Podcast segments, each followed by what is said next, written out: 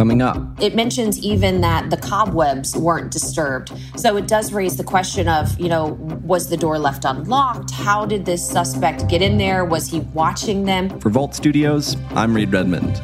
You're listening to The Daily Crime.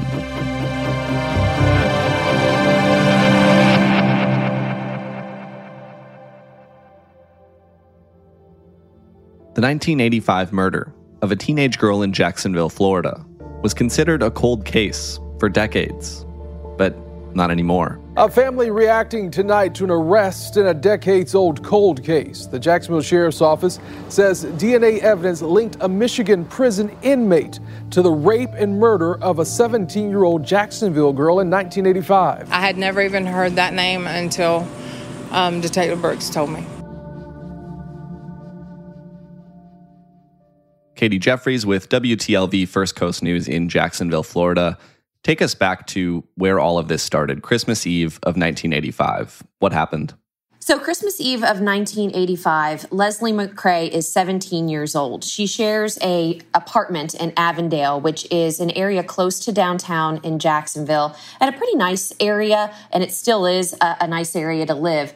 So, she around three o'clock in the morning she and her boyfriend wake up to a man in their apartment and her boyfriend told police that this man had a knife and he was kneeling by the bed. The man ties up leslie's boyfriend with neckties and then you know to the boyfriend's horror he watches as this man takes um, leslie out of the apartment and he says he takes her out the back entrance it takes about three hours for Leslie's boyfriend to get out of the neckties and then call police and tell them what happened. So that was around 6 a.m.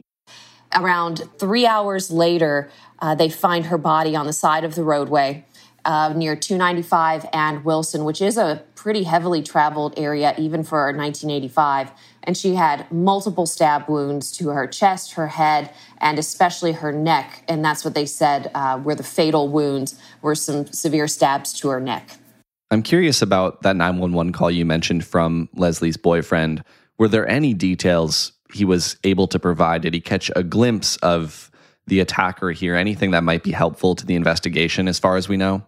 We don't know much about the 911 call, and unfortunately, because it's 1985, um, we don't have any recordings of it.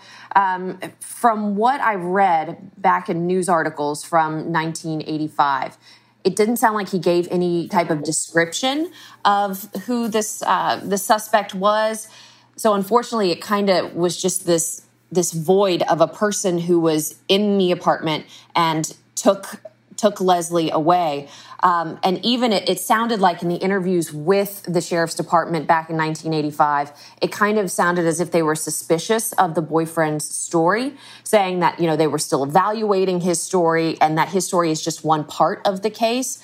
Um, but of course, we've reached out to the boyfriend and he says, you know, that he's very glad they found the suspect because it does kind of vindicate him in the story.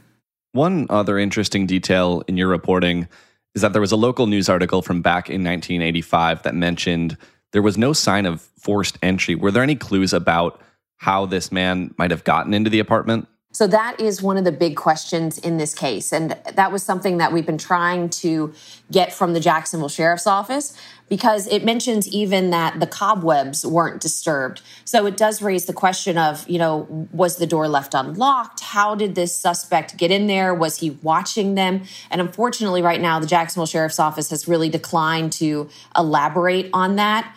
Um, what we're hoping, though, when the discovery comes out in this case, it will have more on exactly why Leslie unfortunately was chosen as this man's victim and how he got into that apartment. So, what then does the immediate investigation look like after this horrific discovery of Leslie McCray's body back in the 1980s? So, they, of course, started questioning the boyfriend because he's the one who is the other witness who saw this happen. And it sounds like they really hit a lot of dead ends because they said they didn't have a reason to really disbelieve his story, but um, they just weren't coming up with who this suspect could be. And we asked when they announced that they had made an arrest of David Nelson Austin, we asked, was this man a suspect back in 1985? And they said no. So it sounds like this person wasn't even on their radar back then. Um, so unfortunately, it sounds like this case it really didn't go very far at the time. And DNA finally is what really broke this open.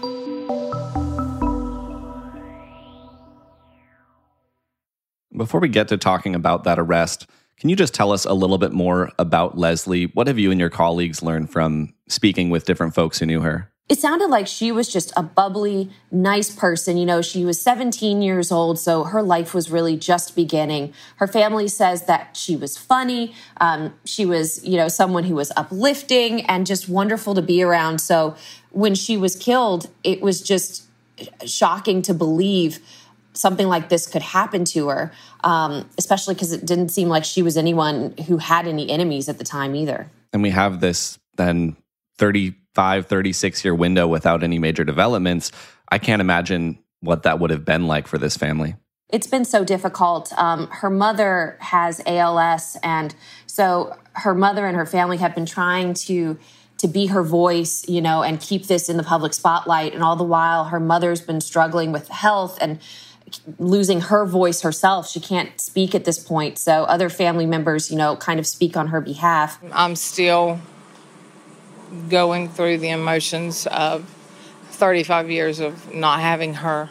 35 years without her cousin, Leslie McCray, who Joey Bray says was more like a sister. She was just, she was a big part of my life, a real big part of my life, um, a big part of our family's life that um, was taken from us way too soon. But it was nice they were there at the press conference um, when they learned of this arrest to at least finally have a suspect. You know, sometimes justice can be delayed, but at least there is some justice in the end. How then does this case come back onto the radar of the Jacksonville Sheriff's Office in recent years?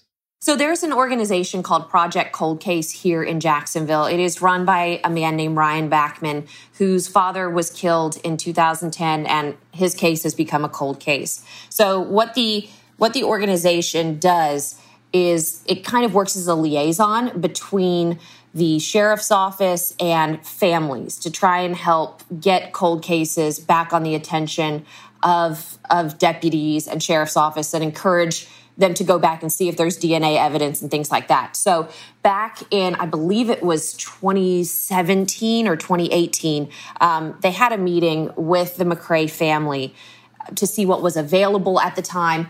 And unfortunately, then there wasn't that much. And I believe it was in 2020 that they were able to get a hit on the DNA evidence um, for the suspect who was incarcerated in Michigan. And who is that person, and what have we since learned about him? So that person is David Nelson Austin. He's 59 years old. He's currently serving two life sentences, or rather, one life sentence for two charges, um, and those are criminal sexual conduct charges. Before he, and that was happened in 1988, so a couple years after uh, Leslie McCray was killed. But two months before Leslie McCray was killed, he was charged with um, two counts of attempted rape on a person with intellectual disabilities in the Jacksonville area, but those charges were dropped. And so then two months later, Leslie McCray is murdered. And then, as we know, in 1988, um, he commits two counts of sexual criminal misconduct in Michigan, is caught and sentenced to life. And is he now charged in the Leslie McCray case? Yes, he is going to be charged with first degree murder and attempted kidnapping, um, and he will be extradited back to Duval County, but I don't believe he's here just yet. I know there's still a lot of questions that we're waiting on answers to, and hopefully, as this moves forward, we'll get those answers. But I'm wondering have we learned anything else about David Austin, any possible motive or connection to Leslie McCray, any details like that that might have come out? Unfortunately, no. So the Jacksonville Sheriff's Office, outside of announcing the arrest and some of the basics of how they they got him, they have not really gone into a lot of you know what the connection might be if if he saw her somewhere or um, if these two had crossed paths because of course that was one of the questions we asked and and they didn't really they declined to answer. So it sounds to me like now that they dna has led them to their suspect they're still trying to kind of piece together other parts of it to see how this to see how this story comes together. They know he was in jacksonville at the time. They have his dna but i think they are still trying to piece together exactly how he crossed paths with leslie. We talked about how difficult it's been for this family to go such a long time without answers. What has their reaction been to finally seeing someone arrested? I think it it ranges when you talk to them from from happiness that someone has been arrested to of course grief because it brings back all the pain of losing Leslie again but at least you have some closure that you know someone is going to be held responsible for this. I, I wanted justice for her. She deserved it. I'm just glad we know we have answers. You know, there's nothing that'll bring Leslie back, but now they have a name, they have a face. They'll be able to actually see this person go to trial and have to, you know, stand up in court and and find out who did this. So, I think for the family there is some relief that at least who did this is not just out on the streets. You'll have to keep us posted as this does move forward. Katie Jeffries with First Coast News in Jacksonville. Thanks for sharing this story. Thank you for having me.